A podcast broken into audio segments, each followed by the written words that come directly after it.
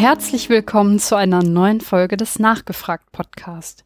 Ich bin Michi und in dieser Folge möchte ich mich einmal mit dem Thema 5G auseinandersetzen. Es geht um diesen neuen Mobilfunkstandard, der in Facebook-Gruppen und generell im Internet für große Aufregung gesorgt hat, weil es immer wieder Schreckgespenste gibt und Falschmeldungen oder auch Verschwörungstheorien, die Folge sind Angst vor Krebs, Angst vor Handystrahlen im Allgemeinen und Elektrosensibilität.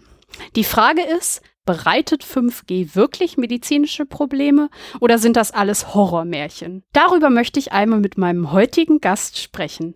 Herzlich willkommen, Martin Sauter. Hallo. Ja, hallo Michi. Viele kennen dich ja im CCC-Umfeld unter dem Namen Heurikus da haben wir uns auch kennengelernt. Wir haben uns auf dem Kongress, habe ich einen Talk über 5G von dir gehört und deswegen habe ich dich eingeladen. Herzlichen Dank, dass du zugesagt hast. Ja, gerne. Du arbeitest ja auch im Mobilfunkbereich. Ist das richtig? Ja, ja, genau. Naja, der, der Talk am Kongress kam ja natürlich nicht von ungefähr. Ich bin seit, ja, würde ich mal sagen, ja, immerhin jetzt schon seit 20 Jahren im Mobilfunkumfeld unterwegs und ähm, habe eigentlich so einen Haufen mitgemacht, seit alles seit GSM. Mhm. Ich war erst bei einem äh, Hersteller von, von Netzwerkequipment, war da zehn Jahre lang.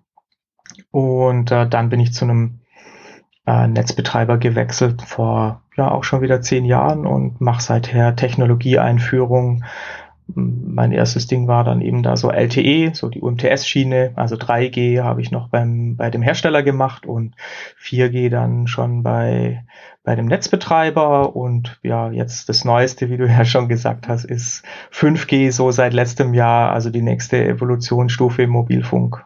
Das äh, ist im Moment so gerade das vorherrschende Thema bei mir. Ich habe gesehen, dass du auch ziemlich viele Bücher schreibst in dem Bereich. Das sind wahrscheinlich eher Fachbücher, oder? Ja, genau. Also mich interessiert eben vor allem am Mobilfunk logischerweise bei der Technologieeinführung, wie funktioniert das eigentlich? Was sind die Techniken dahinter? Und ähm, das ist alles eigentlich sehr öffentlich. Man kann das nachlesen, weil die Standardisierungsorganisation, die heißt 3GPP, ähm, die stellt alle Dokumente öffentlich zur Verfügung. Man braucht sich dann nicht anmelden kann einfach auf die Webseite von denen gehen und kann sich sämtliche Spezifikationen runterladen, sämtliche Meeting-Protokolle, jede Version bis zurück in die Mitte der 90er Jahre alles vorhanden. Und ähm, das Problem an der Sache ist eigentlich hauptsächlich, dass die Spezifikationen sehr umfangreich sind. Und wenn man da sich noch nie eingelesen hat, ist es schwierig, da was zu finden. Und irgendwann hatte ich mal gedacht, ach, ähm, ich habe jetzt da eine Menge drüber gelernt und das war nicht immer so einfach. Jetzt schreibe ich das alles mal mhm. zusammen, was ich da so gelernt habe und dann sind da so die Bücher daraus gekommen am Schluss. Genau. Wer ist die Zielgruppe? Die Zielgruppe von den Büchern oder für die Bücher äh, studentisches Umfeld und eben auch so Leute, die in, in, in, in meiner Branche arbeiten, weil jeder wie das überall in jeder Branche so üblich ist, hat halt sein, spezielle, sein spezielles Fachwissen zu einem mhm. speziellen mhm. Gebiet, aber oftmals nicht so den Komplettüberblick. Und was ich eben mit meinen Büchern so machen möchte, ist, den Komplettüberblick zu geben, ohne jetzt in die super Detailtiefe zu gehen, weil da kann man sich ja wieder die Standardisierungsdokumente und die Spezifikationen durchlesen. Und deswegen Bücher, die mal so von vorne bis hinten zeigen, was, wie es eigentlich funktioniert. Wie bist du denn eigentlich auf das Thema allgemein gekommen? Hat dich, ähm, ja, wie soll ich sagen, Mobilfunk und Telekommunikation schon immer interessiert oder bist du da so reingeraten? ähm, naja, also ich bin ja noch in der Zeit geboren, da gab es noch kein Mobilfunk. Und ähm, ich weiß aber noch ganz genau, das erste Mal, als ich ein Mobiltelefon hatte, das war so äh, äh Mitte der 90er Jahre. Ich war da in Amerika und äh, äh, habe da gearbeitet ein bisschen und äh, meine Chefin meinte dann damals, ja, fahr da mal zum Kunden, guck mal hier, äh, nimm mal ein Telefon mit und äh, wenn du Probleme hast, kannst du mich anrufen. Und das war so ein Telefon in Koffergröße noch. Mhm. Und das fand ich zwar damals ganz toll, aber es hat mich jetzt auch nicht so gereizt, weil äh, ja, telefonieren ist ganz nett, aber ist eigentlich gar nicht so mein Ding gewesen. Und dann habe ich das wieder abgegeben und das war so meine erste Erfahrung äh, mit Mobilfunk, die mich eigentlich dann aber eigentlich überhaupt nicht begeistert hat.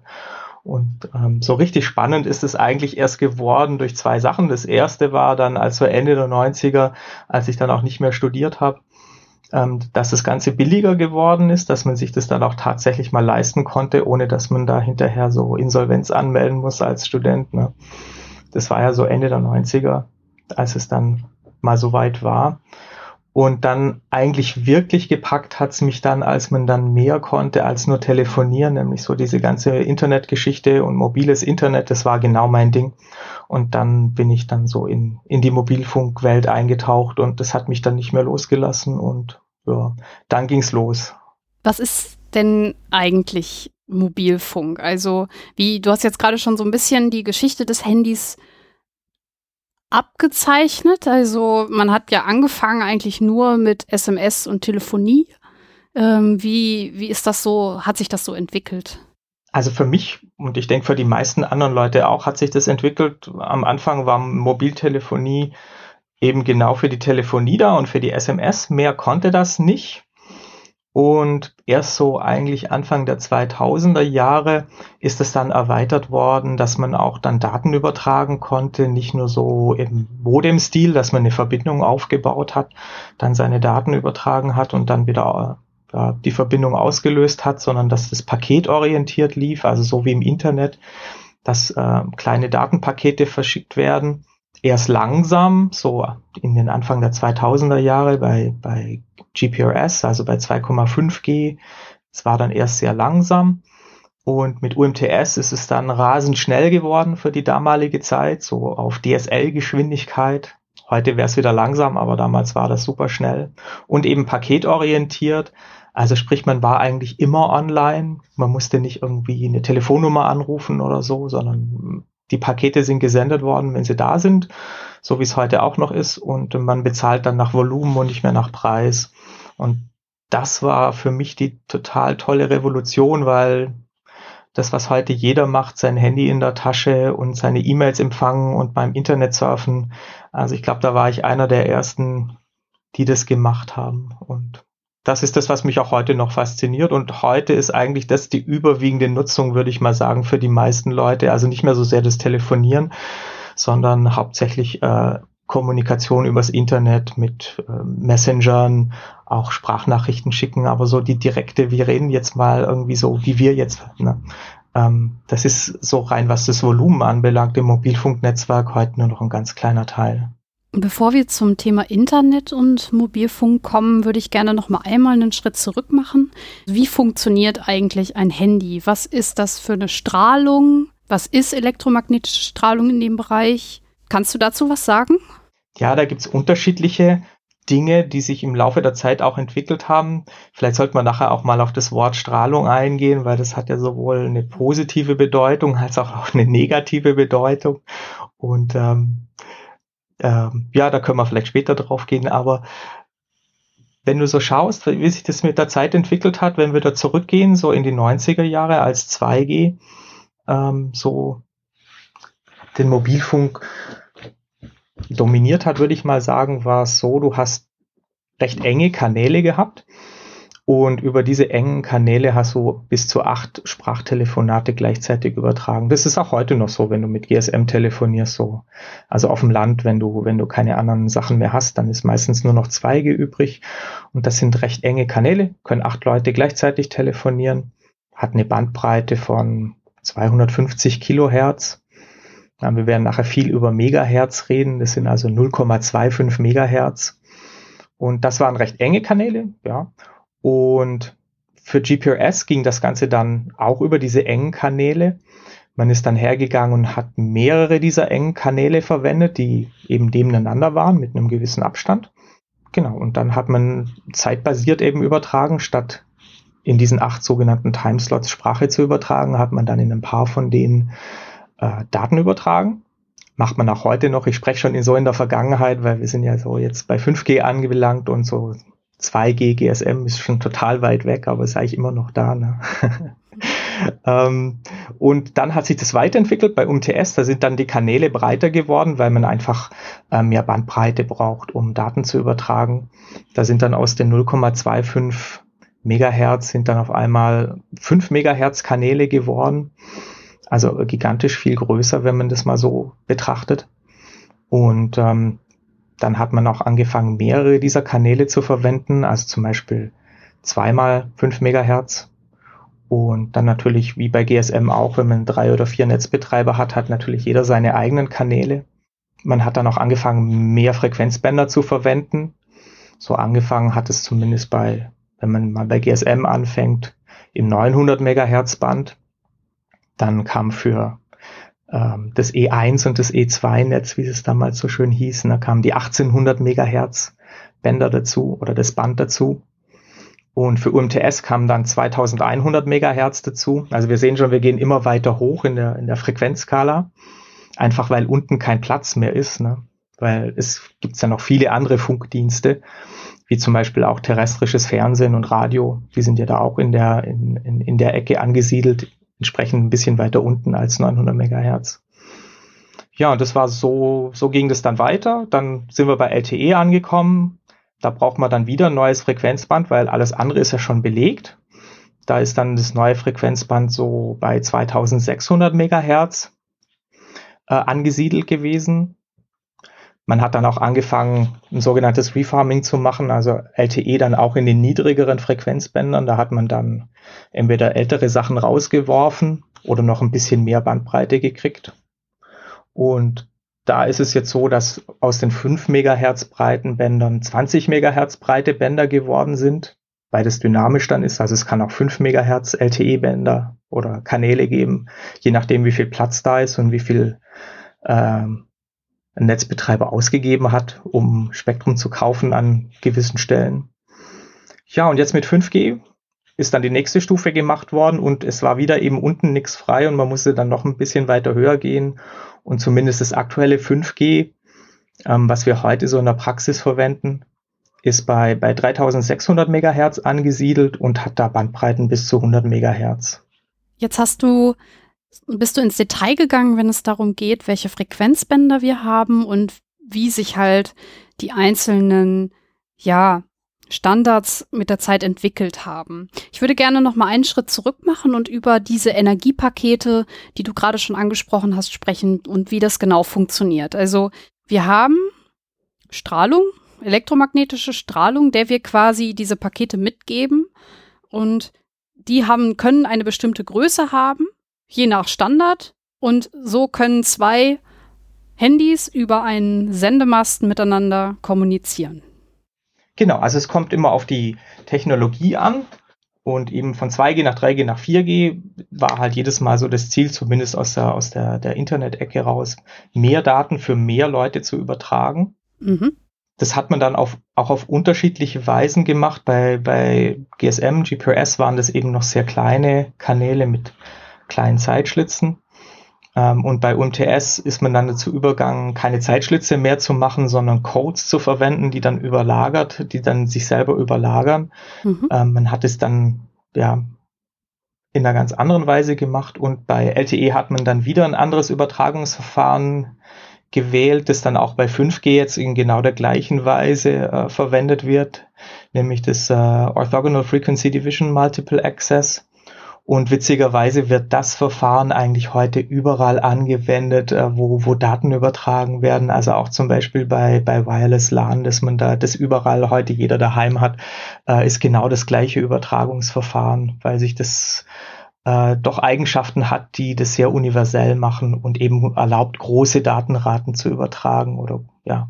Wie unterscheidet sich denn in grundlegenden Physik so ein WLAN-Signal von einem ja, ich sag jetzt mal Handysignale, so halt, ähm, ja, dem Mobilfunk. Na, spannenderweise würde ich sagen, so, wenn man das mal ein bisschen aus einer höheren Ebene betrachtet, gar nicht mal so stark, weil sowohl äh, der Wi-Fi Access Point oder auch der Notebook, den man, den man hat, und das Handy, die müssen sich an eine gewisse Sendeleistung halten, die sie nicht überschreiten dürfen. Mhm. Ähm, da können wir nachher auch mal drüber sprechen, warum die Sendeleistung so ist, wie sie ist und warum das nicht höher sein soll aber die haben sehr gleiche Werte, ähm, die die einhalten müssen. So wir, also wir reden hier so über Größenordnung von 0,2 Watt. Oh, also sehr wenig, ne, wenn man sich mal überlegt, so, so eine Glühbirne früher, so, die man den Hausgang äh, eingeschraubt hat, ne, die hat 100 Watt Licht gemacht. Ähm, also wir reden hier über 0,2 Watt, also sehr wenig. Und ähm, das Modulations- und das Übertragungsverfahren von einem Wi-Fi Access Point oder meinem Notebook und meinem Handy, ähm, die sind sehr ähnlich. Also das, das ist die gleiche Technologie. Die Spezifikationen dahinter, also wie das jetzt genau gemacht wird, die unterscheiden sich natürlich sehr stark, aber das Modulationsverfahren an sich, das ist das gleiche. Wenn du jetzt sagst, die haben sehr wenig Watt, dann bedeutet das auch, dass diese Strahlung relativ wenig Energie mit sich trägt.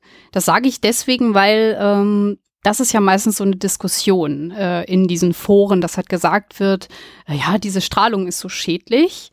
Und ähm, wenn wir jetzt sagen, ja, es gibt nicht so viel Energie, dann kann halt auch nicht so viel ausgerichtet werden am Körper, richtig? Ja, genau. Also was, was passiert ist, dass man gesagt hat, okay, wir schauen uns mal an, was machen eigentlich so elektromagnetische Wellen ich nenne jetzt einfach mal, ich sag mal nicht Strahlung dazu, sondern ähm, Wellen, weil es gibt ja auch äh, äh, andere Arten von, von äh, Radiosystemen, zum Beispiel beim Fernsehen, man sagt ja auch nicht, oder beim Radio, man sagt auch nicht Radiostrahlung oder Fernsehstrahlung, sondern da sagt man interessanterweise Radiowellen ne? Mhm. Ähm, oder das Fernsehsignal, aber Fernsehstrahlung habe ich auch noch nie gehört. Also ich finde es auch sehr interessant, warum man da andere Worte verwendet. Genau, aber man hat sich über, man hat sich nicht nur überlegt, sondern man hat auch ganz viele Studien gemacht, was machen diese elektromagnetischen Wellen eigentlich? Und man hat eben herausgefunden, ja, es gibt ganz unterschiedliche äh, Wellen, äh, elektromagnetische Wellen. Also das Licht ist zum Beispiel auch eine elektromagnetische Welle. Und äh, in dem Frequenzbereich, in dem jetzt Radio und Fernsehen und auch der Mobilfunk unterwegs ist, kann man feststellen, dass diese äh, elektromagnetischen Wellen die beeinflussen den Körper, nämlich in einer ganz bestimmten Weise, weil sie ähm, können den Körper erhitzen, weil es ist eine sogenannte nicht ionisierende Strahlung, also es ist Energie drin. Und diese Energie können die in, in festen Körpern, wie zum Beispiel Menschen und Tiere, da ist Wasser drin und die können das Wasser im Körper erhitzen, weil die können die Energie an die Wassermoleküle abgeben. Aber die können mit den Molekülen selber nichts machen, sondern sie können die eben nur erwärmen man hat eben dann mal gesagt, naja, äh, das ist alles so lange kein Problem, solange die Erwärmung eben nicht so stark ist. Und alles, was unterhalb von einem Grad Erwärmung ist, ist ungefährlich. Und ähm, dann ist man hergegangen und hat gesagt, naja, okay, dann macht man einen Grenzwert bei einem Zehntel davon. Und ähm, wenn man dann guckt, wie stark dann der Körper die elektromagnetischen Wellen in diesem Frequenzbereich absorbiert, ist man dann eben rausgekommen und hat gesagt, okay, für so Geräte, die ich eng am Körper habe, da mache ich halt mein Limit bei, bei etwa, je nachdem, zum Beispiel jetzt eben diese 0,2 Watt in dieser Größenordnung. Und dann sorge ich dafür, dass eben diese Erhitzung vom Wasser im Körper so gering ist, dass es überhaupt keine schädlichen Auswirkungen hat. Und das ist eben ein großer Unterschied zu anderen ähm, Wellenlängen, wie zum Beispiel das Licht, das viel weiter oben im Spektrum ist. Das hat nämlich ganz andere Effekte. Das ist die sogenannte ionisierende Strahlung. Also das, da, da können dann auch Moleküle aufgebrochen werden. Und das kann man ja auch selber beim Licht sehen. Wenn man zu viel von, vom Sonnenlicht abgekriegt hat, dann wird die Haut rot. Aber die wird ja nicht deswegen rot, weil, weil sie stark erhitzt worden ist, sondern weil das Licht mit dem Körper interagiert hat und äh, ja, die Moleküle entsprechend geschädigt hat. Und das kann eben beim Mobilfunk nicht passieren, weil diese elektromagnetischen Wellen, die haben nicht so viel Energie drin, dass äh, die Moleküle aufbrechen können. Deswegen nicht ionisierende Strahlung. Mhm. Ich glaube, man kann das immer ganz gut sehen bei der Mikrowelle. Das ist quasi das, was du gerade beschrieben hast, dass das Wasser wird warm. Ganz genau, nur dass der große Unterschied bei der Mikrowelle ist, ne, da, da reden wir halt nicht über ähm, 0,2 Watt die dann so gleichmäßig überall abgegeben werden, sondern wenn man da so eine schöne Mikrowelle hat, die macht dann auch schon mal 1000 Watt. Genau. Und die macht es halt in diesem schönen Käfig drin, damit es da drin bleibt, aber sie macht es halt in diesem ganz engen Bereich, was das Ganze natürlich nochmal verstärkt, ja. Also vom Frequenzbereich eben sehr ähnlich. Und die macht genau das, Wasser erhitzen und sehr stark, weil man eben mit sehr viel Leistung hergeht. Mhm. Jetzt hast du eben einmal gesagt, dass es positive und negative Strahlung gibt. Damit hast du genau diese ionisierende Strahlung gegenüber der nicht ionisierenden Strahlung gemeint. Oder gibt es da noch was anderes, was du da angesprochen hast? Aber ich würde das Sonnenlicht auch nicht mal als negative Strahlung ansehen, weil wenn wir kein Sonnenlicht hätten, hätten wir noch ganz andere Probleme. Also Sonnenlicht ist ja lebensnotwendig. Ja, das nur stimmt. darf man halt nur darf man halt nicht zu viel davon abbekommen, weil dann eben äh, kriegt man einen Sonnenbrand. Und das heißt, man muss sich vor dieser äh, ionisierenden Strahlung, die eben sehr viel mehr macht als Mobilfunkwellen und Radiowellen und andere Wellen in diesem Frequenzbereich, nämlich die macht nicht nur die, äh, die, die wärmt nicht nur die Wassermoleküle, sondern die kann die auch kaputt kaputt machen und, und andere Moleküle im Körper. Und mhm. dann ist es eben schlecht. Ich glaube, das Entscheidende ist, dass wir hier festhalten, dass all diese Strahlung ist eigentlich das Gleiche. Es handelt sich um elektromagnetische Strahlung. Hier unterscheidet sich aber dann in der Energie und wie es sich dann auswirkt auf Körper und Umgebung. Bei ionisierender Strahlung ist das sehr verheerend und bei nicht ionisierenden Strahlungen ist das halt vornehmlich durch Wärme. Genau. Und das ist auch deswegen äh, geht die Wissenschaft heute davon aus, auch eben mit ganz vielen, vielen Studien. Ich habe da mal so ein bisschen geschaut, weil mich das Thema ja auch interessiert. Ich bin zwar eher in der Technikecke unterwegs, aber natürlich interessiere ich mich auch, was hat diese Technik für Auswirkungen auf den Körper und so. Und da kann man sehen, es gibt eben sehr viele Studien, die da untersucht haben, gibt es da noch was anderes. Und ich denke, die Wissenschaft ist sich da relativ einig, dass das die Erwärmung die, der einzig nachweisbare Effekt ist und solange dieser, diese Erwärmung eben nicht so stark ist, ist das kein Problem. Vielleicht ähm, gehen wir noch mal ein bisschen genauer darauf ein, was 5G eigentlich ist. Also du hast jetzt die Geschichte oder die Entwicklungsgeschichte aufgezeichnet, hast dabei aber auch ganz viele Begriffe schon benutzt, die wir vielleicht noch mal klären müssen. Also was bedeutet eigentlich 5G? Angefangen von dem Buchstaben G. Wofür steht die Abkürzung?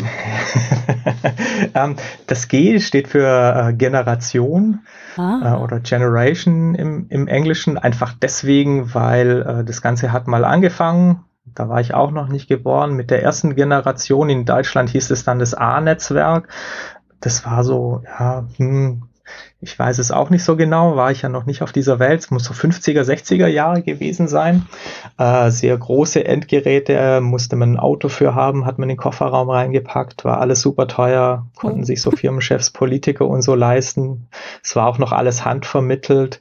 Also da ging es wirklich noch nicht um Internet, weil es gab es ja damals auch noch nicht. Und das war das A-Netz in Deutschland und wird heute so auch als erste Generation bezeichnet. Was haben die da übertragen? Ist das dann ähm, äh, Telefon, Telefonie gewesen? oder? Das war dann nur Telefonie ja. und war damals auch so wirklich handvermittelt. Also man hatte da den Hörer abgenommen und dann hat einem das Fräulein vom Amt gefragt, wo man hin telefonieren ja, wollte. Ja.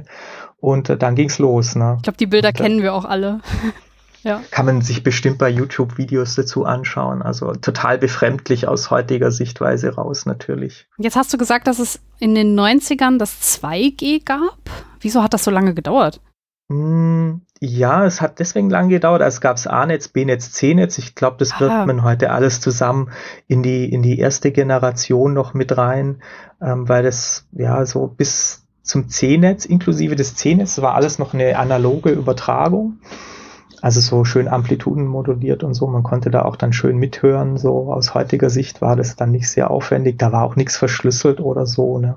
Und ähm, C-Netz war das erste Mal, dass dann zumindest die Signalisierung, also sprich die Telefonnummern, die man dann eingetippt hat, dass die digital übertragen worden ist und dass da auch eine vernünftige Authentifizierung stattgefunden hat, dass man zumindest zur damaligen Zeit nicht auf die Kosten von anderen Leuten telefonieren konnte und so. Und diese zweite Generation 2G, das ist das, was heute eigentlich jeder noch kennt und auch jeder ab und an verwendet, wenn er schlechten Empfang hat, irgendwo auf dem Land. das ist das GSM. Ähm, das ist das klassische 2G-Netzwerk. Also die zweite Generation, das ist eigentlich auch das, wo es dann wirklich in den Massenmarkt ging, ja, so ABC-Netz, das war wirklich nur für, für Leute, die sehr viel Geld hatten oder auch ein wirkliches Mitteilungsbedürfnis gehabt haben für viel, für viele D-Mark pro Minute, ja. Ähm, also nur so wirklich Nischenanwendungen. Und GSM ist dann wirklich in die Breite gegangen, Ende der 90er Jahre, als die Preise dann gefallen sind, nicht nur Was heißt GSM? GSM hieß am Anfang, es war eine Entwicklung, die maßgeblich durch Europa geprägt worden ist, also so noch in vor 2G-Zeiten, äh, hatte eigentlich in jedem Land gab es einen eigenen Standard für mobile Telefonie, die total inkompatibel zueinander waren Und ähm, jedes Land hatte auch peinlich genau auf sein, seine Frequenzen geschaut und man durfte mit seinen Mobiltelefonen, die im Auto verbaut waren, weil die waren ja noch so groß, die hat man noch nicht mit durch die Gegend geschleppt, sondern waren immer im Auto eingebaut. Die musste man dann ausbauen, wenn man über die Grenze gefahren ist oder musste die verplompen und also abenteuerlich kann man sich heute nicht mehr vorstellen. Ne? Und ähm, dann gab es eben Europa und die Leute haben sich zusammengesetzt und gedacht, ach komm, lass uns jetzt doch mal was zusammen machen, ähm, dass das in jedem Land gleich ist und diese Geschichte mit, ach, wir verplompen da die, die Mobiltelefone oder bauen die aus, das ist doch Quatsch. Lass uns einen Standard machen und dann können die Leute paneuropäisch telefonieren. Und dieser Standard, der ist, äh, was heute GSM genannt wird, das war dann erstmal ein französischer Begriff, äh, Groupe Spécial Mobile. Das war also diese Gruppe, die sich zusammengesetzt hat. Das waren damals die ganzen äh, Postbehörden aus den europäischen Ländern und die haben dann diesen Mobilfunkstandard gemacht, der dann auch diesen Namen gekriegt hat, GSM. Und später ist es dann umbenannt worden, ähm, um das ein ganz ein bisschen äh, globaler zu nennen. Heute wird das üblicherweise nicht mehr als Group Spezial Mobil bezeichnet, sondern als Global System for Mobile Communication. So, und danach kam UMTS. Ist das das gleiche wie 3G? Ganz genau danach. Ähm, nachdem sich das, das GSM-System, das eigentlich sehr für Europa erstmal gedacht war, so weltweit ausgebreitet hat, weil es eben toll standardisiert war und offen und jeder konnte es verwenden, ähm, hat man dann einen Nachfolgerstandard gesucht, weil dann so hm, Mitte der 90er Jahre war klar, so ja, Internet und so wollen wir jetzt auch mobil haben. Und dann ist zwar noch GSM ein bisschen aufgebohrt worden, um dann auch paketorientierte Übertragung zu machen. Also ganz großer Unterschied zu Telefonie, wo man ja wirklich eine Verbindung hat zwischen zwei Personen und dann immer diese Verbindung hat, ist ja das Internet so aufgebaut, dass kleine Paketchen übertragen werden, in denen dann Teile von der Webseite oder Teile von einem Telefonat drin sind und man muss dann eben nicht mehr eine Ende-zu-Ende-Verbindung haben. Und es war klar, dass es in diese, in diese relativ engen Kanäle von GSM nicht reinpasst. Und dann hat man sich dran gemacht, eben ein neues System zu bauen. Und das ist dann UMTS genannt worden. Das ist die dritte Generation. Und ähm, UMTS steht für äh, Universal Mobile Telecommunication Systems. Mhm, also cool. da, da war der Anspruch dann schon sehr groß. Ja, muss gleich universal sein. Gut, und der letzte Schritt vor 5G war dann das LTE, also 4G. Ähm, was ist LTE? Ja, genau. ja, da sind sie dann, ähm, da sind sie dann so ein bisschen ähm, größenwahnsinnig geworden, was so den Begriff, was, was den Begriff so anbelangt. Also LTE steht für Long-Term Evolution, äh, weil sie sind davon ausgegangen, so jetzt machen wir mal was, das dann so für die Ewigkeit gedacht ist. Dann deswegen Long-Term Evolution. Äh, so spottend wird es in der Industrie auch als Long-Term Employment bezeichnet, hm. weil es ist da, Weil also so jede Generation ist so um den Faktor 10 komplexer geworden, was die Spezifikationen anbelangt. Ähm, als, als die Vorgänger, als die Vorgängervariante. Also GSM hat man dann auch als Great Signaling Monster bezeichnet, weil es eben aus damaliger Perspektive so komplex war. Und naja, aus der LTE-Sicht war ja das Great Signaling Monster dann doch wieder relativ einfach. Aber klar, die Technik entwickelt sich auch weiter und man hat bessere Möglichkeiten. Dann kann man auch immer komplexere Systeme bauen, die dann eben aber auch einen größeren Mehrwert bringen. Also so mit der Technologie, die man GSM damals gemacht hat, mit der könnte man heute kein LTE bauen. Und dann sind wir bei 5G angekommen. Was ist denn der Unterschied oder was war auch der Bedarf, der dann da war? Also ich würde sagen, in 5G hat jeder alles reingemacht, was er sich nur irgendwie mal ausgedacht hat was man denn so zukünftig äh, drahtlos machen will, ja. Also äh, um den Unterschied mal aufzuzeigen, bei LTE, da ging es eigentlich nur um genau eine Sache und das war, wir wollen Daten übertragen, also wir wollen Internet mobil machen. Das war die, die einzige Anwendung, für die LTE maßgeschneidert worden ist. Und als es dann da war, haben sich die Leute dann überlegt, naja, das ist alles ganz toll. Wir wollen jetzt aber auch andere Sachen machen, die ganz andere Anforderungen haben als mobiles Internet. Also die Anforderungen vom mobilen Internet sind, ich möchte viele Daten ganz schnell an ganz viele Leute übertragen. Also es ist alles auf Geschwindigkeit optimiert und auf hohe Bandbreite optimiert. Und da muss man eben gewisse Dinge äh, in Kauf nehmen, dass zum Beispiel das Endgerät äh, sehr viel Strom braucht aus der Batterie raus, weil eben die Kanäle so breit sind.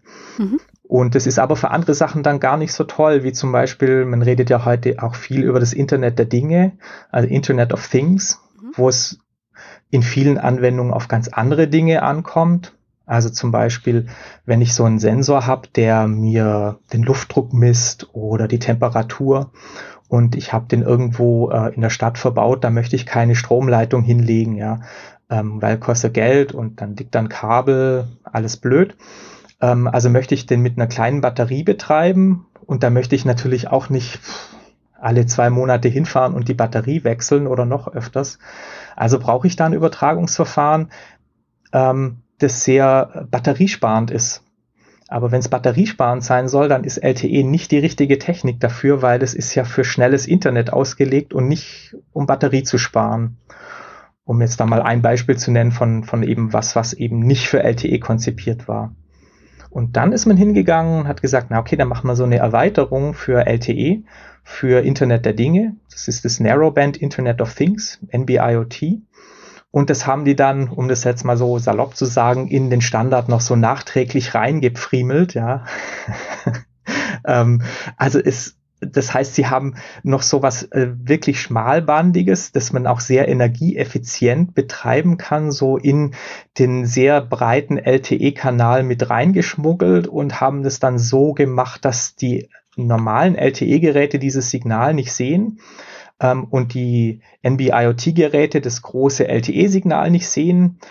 Aber es ist natürlich, ja, es ist so mit, mit, mit Nachgedanken so hinterher reingemacht worden und es ist alles sehr unschön, ja, weil weiß man ja selber, man baut ein Haus und dann gefällt einem das nicht und dann frickelt man hinterher noch was rein und ja, wenn man es gleich von Anfang an anders gemacht hätte, wäre es besser gewesen. Das heißt, 5G ist eigentlich eine Erweiterung von 4G und gar nichts eigenes ja, es ist eine Erweiterung, aber man, hat, man ist dann hergegangen und gesagt, okay, wir machen jetzt, äh, wir sehen äh, LTE, das ist ganz toll für diese Internetgeschichte, mhm. aber wir sehen auch jetzt schon wieder die Limitationen, die es hat, weil man hat gesagt, okay, wir machen eine Bandbreite von maximal 20 Megahertz und wir beschränken uns auch äh, auf einen gewissen Frequenzbereich, für das das Ganze äh, anwendbar sein soll.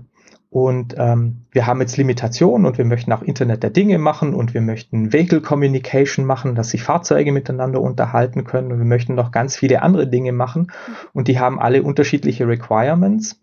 Aber eigentlich war das mit dem LTE eine ganz tolle Sache. Wir müssen das Ganze nur viel flexibler machen. Ah, ja. ja. Hm. Deswegen das 5G kann man ist sehr flexibel. Es ist eigentlich 5G ist ein flexibles LTE, würde ich mal sagen. Oder vielleicht im andersrum gesehen, 5G ist sehr ähnlich zu LTE. Es ist sehr flexibel und man kann das so konfigurieren, dass das fast so aussieht wie LTE, wenn man nur schnelles Internet haben will. Mhm. Aber man kann es auch anders konfigurieren oder Teile von dem Träger kann man anders konfigurieren, ähm, einfach indem man Variablen ändert für einen gewissen Teilbereich davon und da kann man dann andere Applikationen machen und die Hoffnung ist eben, dass man dann nichts hinterher dann reinfrickeln muss, weil das ist alles dynamisch genug, dass man keine Kompromisse hinterher machen muss und somit ein schönes System hat, mit dem man eben nicht nur schnelles Internet in Zukunft machen kann, sondern eben auch andere Dinge. Das klingt sehr flexibel, in der Tat. Genau, das ist die Idee. Schauen wir mal, was dann am Schluss dabei rauskommt, weil ähm, das Geld verdient man heute mit Internetzugang. Ne? Mhm. Und äh, das 5G, das es eben heute gibt, das macht eben genau nur das eine Ding. Äh, es ist ein schnelleres LTE sozusagen, ja. Und diese ganze Flexibilität wird heute noch gar nicht genutzt. Das kommt jetzt erst dann in den nächsten Jahren, wenn wir das mal so mit dem Internet, äh, wenn das gut läuft äh, und man wieder Zeit hat in der Industrie, andere Dinge noch zu machen, dann wird man diese Flexibilität nutzen. Jetzt sind wir ja schon so ein bisschen drauf eingegangen, was so die Basis vom Mobilfunk ist. Eine andere Basis, über die wir noch nicht gesprochen haben, sind die Sendemasten. Wie sieht denn die Reichweite der 5G-Signale aus? Unterscheidet sich das von LTE oder muss man da noch mal irgendwie was beachten? Stimmt, weil du hast vorher eben gefragt, wie das mit den Geräten ist, die man bei sich zu Hause hat. Darum habe ich das auch mal gleich mal ausgespart, weil ähm, die Standorte, an denen Mobilfunk heute gemacht wird, ist, ist natürlich eine andere Geschichte als die Geräte, die man daheim hat, weil ähm, so das, was die, was man heute eben sieht auf der Straße, das sind die Antennen, die auf den Dächern stehen. Und ähm, die Leistung, die über diese Antennen abgegeben wird, die ist wesentlich höher als das, was man äh, an, an Leistung hat in, in Handys, in Smartphones und auch an PCs. Einfach aus dem Grunde, ähm, weil die stehen auf dem Dach oben und ähm, die Endgeräte wie die Smartphones, die haben nur relativ kleine Antennen. Also das ist ein, ein, großes Ungleichgewicht. Also senden die mit einer höheren Leistung als die Endgeräte, die man bei sich zu Hause hat. Und also um mal da so ein bisschen Zahlen zu nennen, mhm. wenn man sich da mal im Internet umschaut, kann man auch äh, diese Zahlen finden. Diese Antennenstandorte sind üblicherweise, man sagt, sektorisiert. Also kann man auch sehen, das sind solche flachen Antennen. Und man hat üblicherweise drei davon, die in unterschiedliche Richtungen zeigen, weil jeder eben ein Drittel vom Kreis abdeckt. Und in jedem von diesen Sektoren ähm, wird so gesendet, je nachdem, Üblicherweise ist ja heute da nicht nur LTE drauf oder 5G drauf, sondern es ist ja alles, also GSM, UMTS, LTE und jetzt eben auch 5G. Und ähm, also die Sendeleistung, die da pro Sektor gemacht wird, die, die liegt in Größenordnung von 100, 200 Watt in dieser, in dieser Größenordnung. Ist natürlich wesentlich mehr als bei den Endgeräten. Da sind es 0,2 Watt, wenn man, wenn man, wenn man mal kurz zurückdenken. Aber um das mal in Verhältnis zu setzen, was in der Stadt sonst noch an, an Sendeleistung eigentlich gemacht wird. Also ich wohne hier ja in Köln ne? und hier äh, ein paar hundert Meter weiter ist der schöne Fernsehturm, mhm. ähm, auch von dem äh, im Fernsehen und Radio abgestrahlt wird. Sage ich auch mal Strahlung. und wenn man da mal guckt, das kann man auch schön nachlesen auf Wikipedia. Also ähm, alleine das, das Fernsehen, äh, was von da oben abgestrahlt wird, in einem Frequenzbereich, das leicht unterhalb liegt von äh, dem, was von LTE heute verwendet wird, so äh, bis zu 700 Megahertz hoch. Also die, die machen hier Sendeleistung von 150.000 Watt, ja, also 150 Kilowatt. Ähm, und das ist doch sehr, sehr viel mehr als das, was an diesen Antennen vom Mobilfunk abgegeben wird. Also da liegen wir Größenordnungen drüber, weil klar, logischerweise, der Fernsehturm ist ja auch deswegen so hoch, weil der soll ja nicht nur ähm, Distanzen zwei bis 300 Meter überwinden, so wie die Mobilfunkstandorte, sondern das soll ja schon bis ins Land rausgehen und deswegen hat er auch so viel Leistung. Da habe ich gerade eine total lustige Idee für eine Verschwörungstheorie. Die Anti-Handy-Lobby, die sollen uns eigentlich nur davon ablenken, dass die Sendemasten, die Radio und Fernseh übermitteln, die sind eigentlich böse und der Staat will uns damit kontrollieren oder was auch immer man sich da ausdenken möchte. Und die Handystrahlen werden nur benutzt, um uns davon abzulenken. Ja, wer weiß. Da gibt so viele Verschwörungstheorien. Also ich meine, ich halte mich in diesem Bereich nicht so auf, weil ja, ich schaue mir halt an, was sagt die Wissenschaft dazu und dann sehe ich halt, was, was äh, andere Leute, äh, die nicht sehr mit äh, Wissenschaft argumentieren, sagen. Und da gibt es so viele Sachen. Also da habe ich weder Zeit noch Lust. Aber ich finde es halt schlimm, weil es ist nicht nur so Gerede, sondern äh, die, es wird ja auch tatsächlich Einfluss ausgeübt. Ja, das sind Stadtratssitzungen äh, solche Diskussionen laufen, äh, die völlig asymmetrisch sind zwischen Leuten, die wissenschaftlich argumentieren und Leuten, ähm, die ohne jede Grundlage, wissenschaftliche Grundlage argumentieren und die kriegen äh, die, das, die kriegen das gleiche Podium und ich finde das schon ein bisschen, ja, ja, das stimmt. Ja, nicht, nicht gut, würde ich mal sagen. Das stimmt. Und hat ja auch großen Einfluss eben auch drauf, weil wenn man mal schaut, in vielen äh, Gemeinden tun sich die Netzbetreiber ja auch schwer, Standorte für, für Mobilfunkanlagen zu finden, weil ja, so jeder möchte mobiles Internet haben, aber bitte keine Antenne vor meinem Haus. Ne? Hm. Ist schwierig. Ah, ohne das eine ohne das andere geht halt nicht. Was hast du gesagt? Wie lange, wie groß ist so ein Sektor? Also in welchen Abständen müssen diese Sendemasten stehen?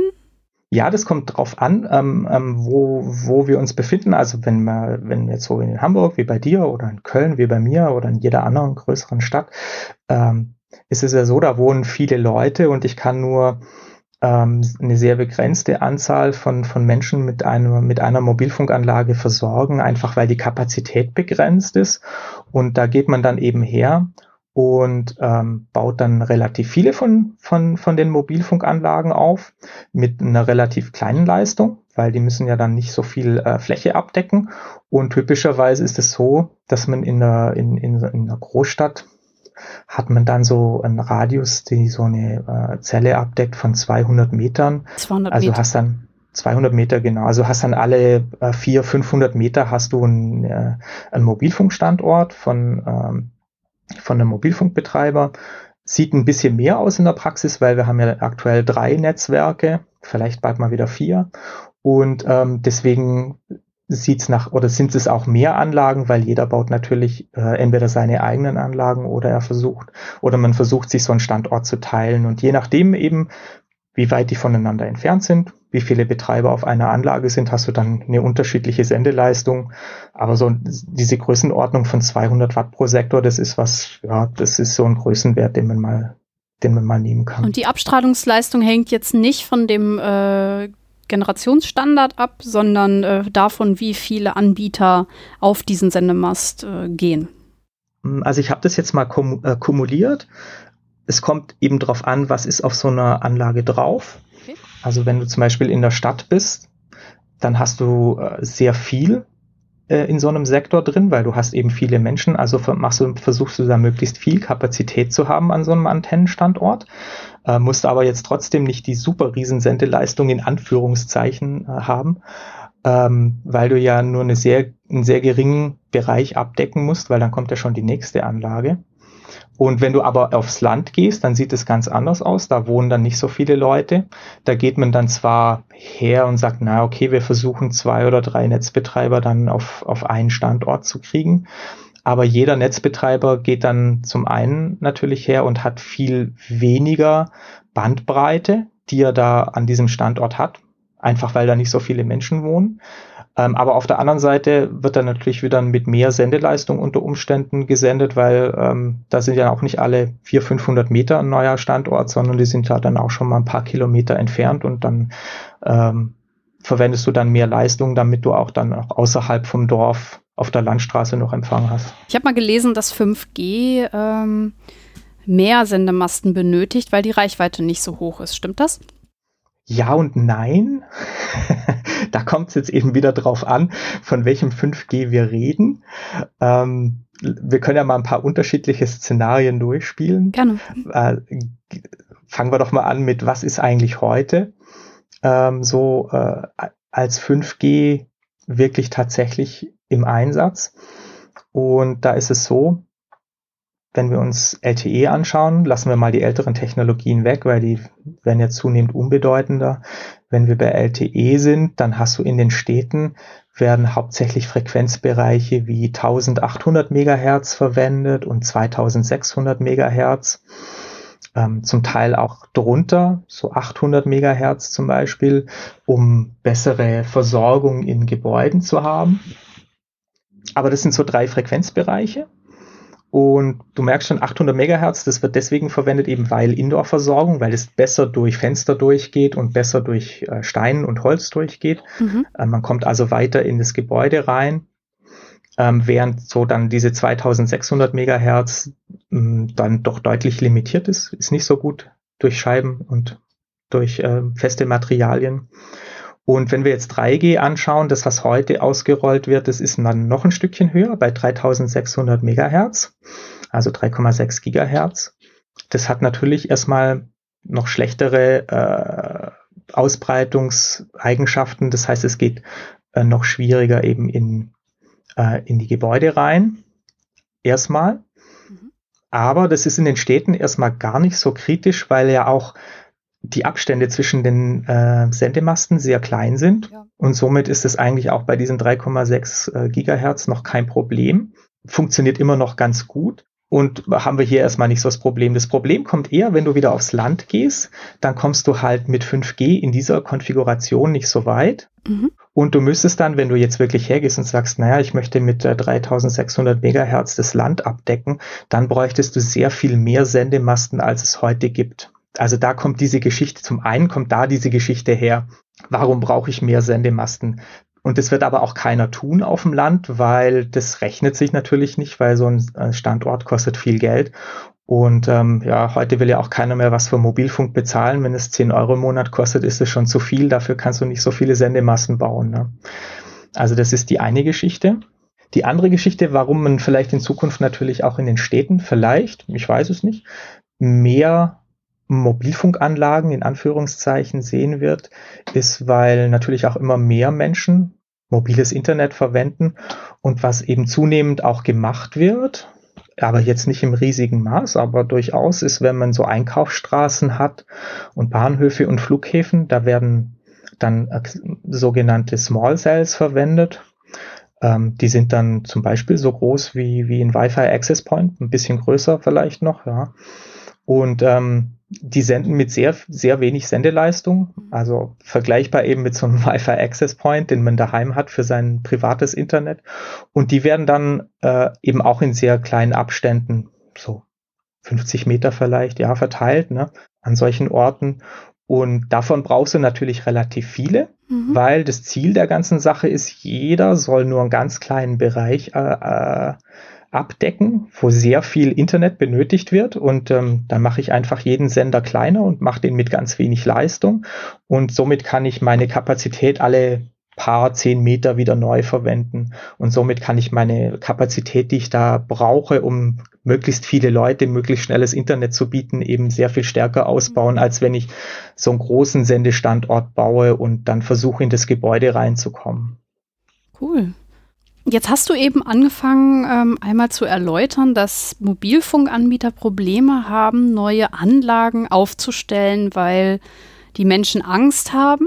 Was, wovor haben diese Menschen Angst? Was bewegt die Leute? Ja, ich weiß nicht, ob ich da der Richtige bin, der die, die Frage äh, letztlich beantworten kann, weil das müsste man eigentlich die Leute fragen, die äh, nicht so vom Mobilfunk begeistert sind. Ähm, so von außen vielleicht betrachtet ist, es gibt bestimmt Leute, die Mobilfunk nicht mögen, weil sie keine Lust haben, eine Antennenanlage äh, äh vor ihrem Haus zu haben, weil es sieht halt nicht schön aus. Das wäre ja noch das kleinere Problem.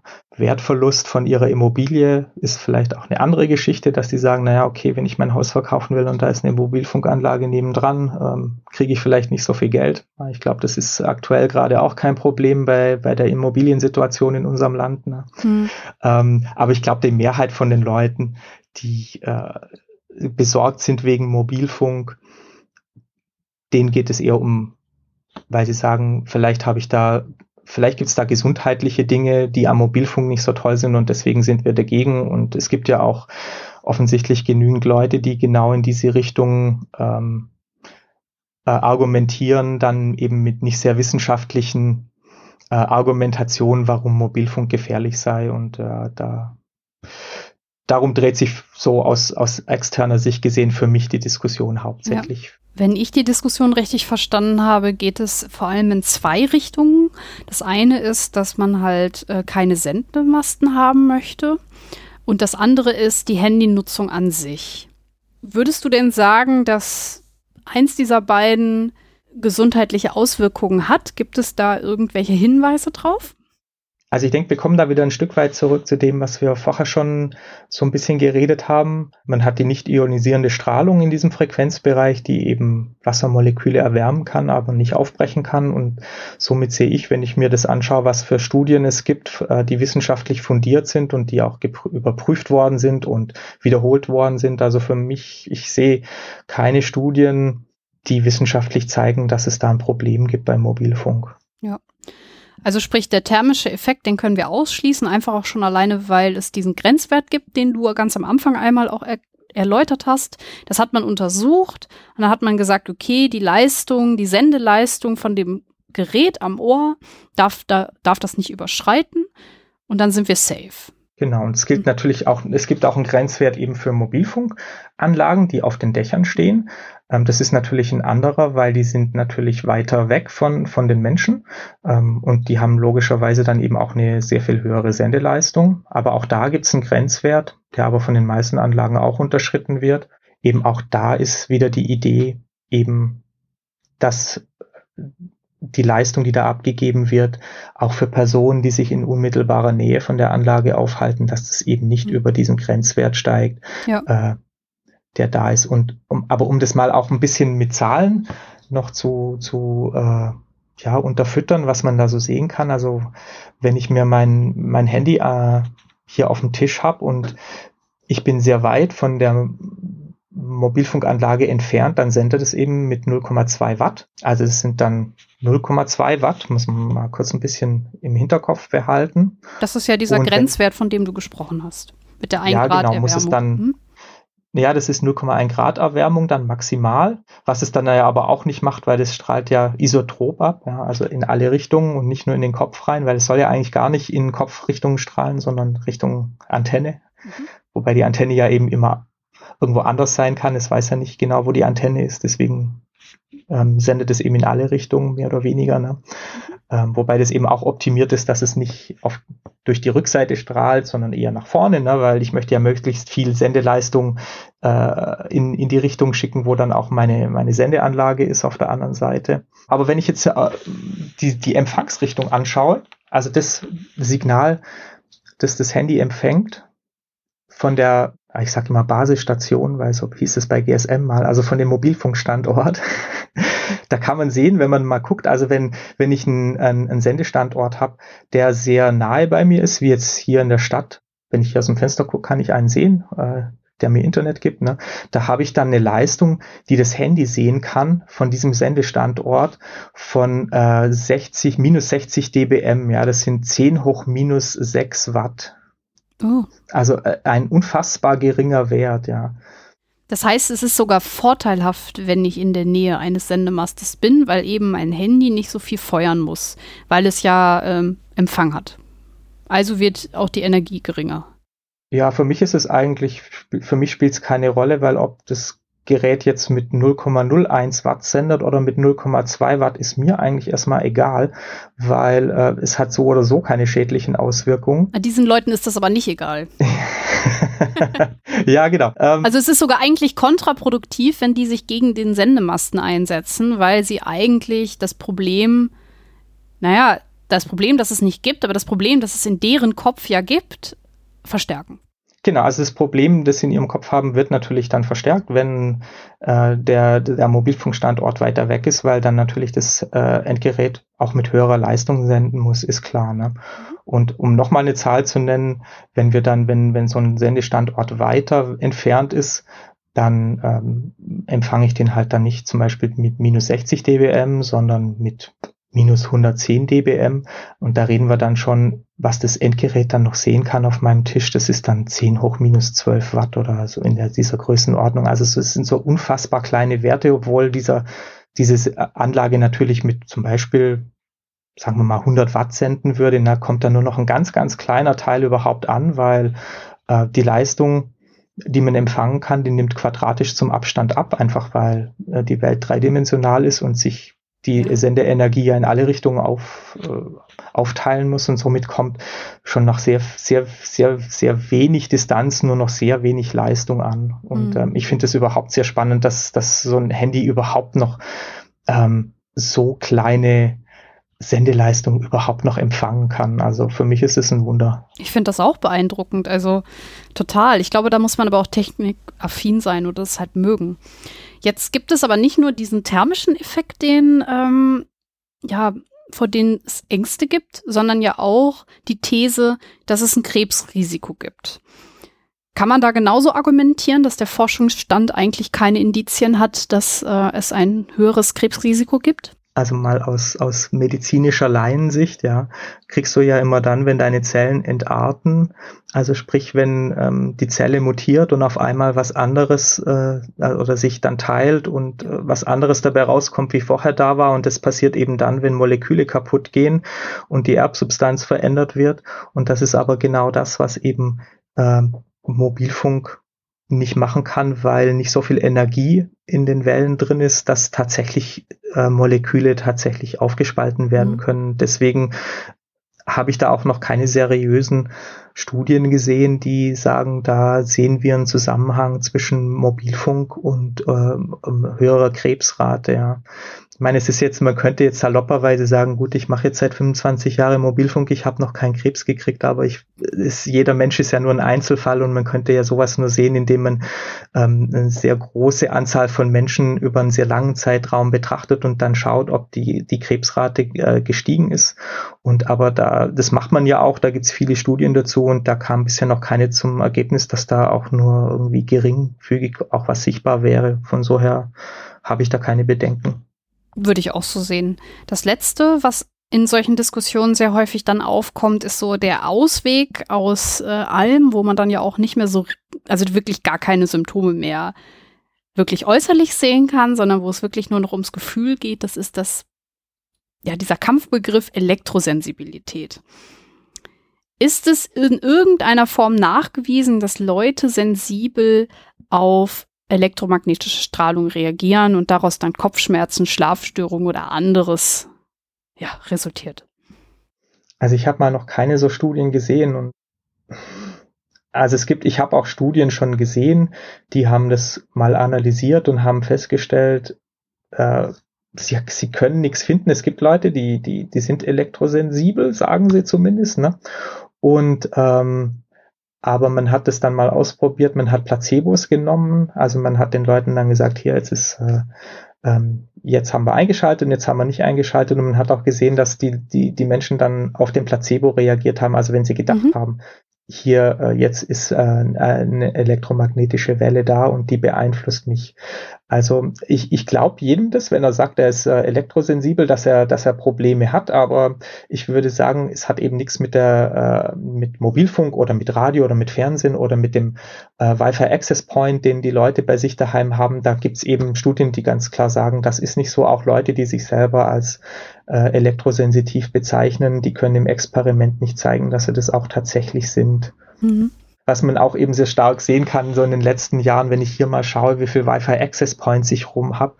Ähm, also mal, wenn ich hier auf dem Computer schaue, dann habe ich mal locker 20 Wi-Fi Access Point Namen in meinem Display und ähm, ich, mich würde mal selber interessieren, ich habe das nicht nachgeguckt, aber mich würde es jetzt nicht verwundern, wenn die Sendeleistung von diesen Wi-Fi Access Points, die hier äh, in, in, meinem Wohnhaus sind, dass die an, an jedem Punkt in meiner Wohnung wahrscheinlich höher sind als die Leistung von den Mobilfunksendeantennen, die um mich rum sind. Ich habe es noch nicht selber ausprobiert, aber es sind so viele, ähm, ja, also Mobilfunk ist halt nur eine von den Geschichten, die man in der Stadt hat. Es gibt noch so viele andere. Auch der Fernsehturm nebendran mit 150 Kilowatt Leistung, der wird hier auch ganz gut was machen. Ne? Ja, das ist, ähm, glaube ich, aber auch sehr zusammenhängend. Ich ähm, habe immer so ein bisschen den Eindruck, dass 5G-Gegner auch sehr häufig andere Strahlungsarten auch kritisieren oder kritisch sehen. Ähm, gibt es denn irgendeinen Unterschied zwischen jemandem, der Angst hat vor 5G, äh, zu jemandem, der, also äh, Angst hat vor anderen Strahlungsarten. Also setzt 5G da nochmal irgendwie einen drauf? Das, das finde ich jetzt auch sehr spannend.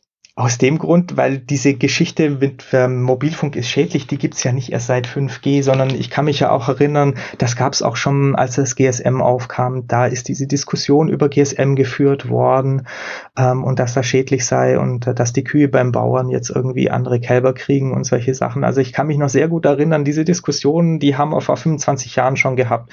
Und dann kam 3G, dann kam UMTS und dann war das ganz schlimm. Und ähm, ja, war dann irgendwie doch wohl nicht ganz so schlimm, weil dann kam LTE und dann war LTE ganz schlimm und jetzt ist gerade 5G ganz schlimm und mhm. irgendwie die anderen Sachen sind jetzt nicht mehr schlimm oder auch schlimm oder also ja, äh, mir fällt es jetzt schwer zu sagen, warum die Leute sich jetzt gerade auf 5G fokussieren, kann ich mir nur deswegen vorstellen, weil das jetzt halt gerade das Neueste ist. Genau. Aber fundamental unterscheidet sich erstmal 5G nicht von LTE, mhm. was vorher da war, außer eben in zwei Punkten. Es ist jetzt in einem höheren Frequenzbereich und es ist noch nicht so weit verbreitet wie LTE. Ne? Also aktuell hast du 5G ja nur an ganz wenigen Orten und wir haben ja und noch eine höhere Bandbreite. Ja, LTE hast du heute in, einem, in einer Kanalbandbreite von 20 Megahertz und du verwendest mehrere Kanäle gleichzeitig üblicherweise mit einem Endgerät. Das nennt sich Carrier Aggregation. Und mit 5G hast du halt Kanäle, die jetzt heute in Deutschland so 90 Megahertz breit sind, zumindest von zwei Netzbetreibern. Okay, ja, das hatte ich mir eigentlich auch schon fast, fast gedacht. Also wir haben im Wesentlichen ähm, drei Ängste, die aber alle in der Forschung nicht bestätigt wurden. Also sprich, wir haben den thermischen Effekt, diese Krebsrisikogeschichte und die Elektrosensibilität. Und keins davon wurde bisher von der Studienlage gestützt, dass Mobilfunk da eine negative Wirkung auf den menschlichen Körper hat. Genau, also so sehe, sehe ich das, wenn ich mich im Internet umschaue. Ähm, da gibt's ja auch diesen schönen Begriff Elektrosmog, den, den ich auch ganz gern mag, weil ich weiß eigentlich gar nicht, was Elektrosmog ist. Das ist so ein Kampfbegriff ähm, irgendwie, ne? Das ist so ein schöner Kampfbegriff. Äh, für mich sind das eben elektromagnetische Wellen und bei Elektrosmog muss ich immer ein bisschen lächeln und frage die Leute dann, was eigentlich Elektrosmog genau ist, aber es fällt den meisten Leuten recht schwer, das dann zu definieren, was das ist. Ne? Ja. Jetzt haben wir ja schon rausgearbeitet, dass ähm, wenn man sich gegen Sendemasten einsetzt oder eben entsprechend da eine Abschirmung möchte, dass es zu schlechterer Netzabdeckung führt, weil eben die Anbieter ähm, ja keine Standorte mehr finden. Welche anderen Folgen hat es denn, wenn Leute solchen Ideen aufsitzen und da Ängste entwickeln?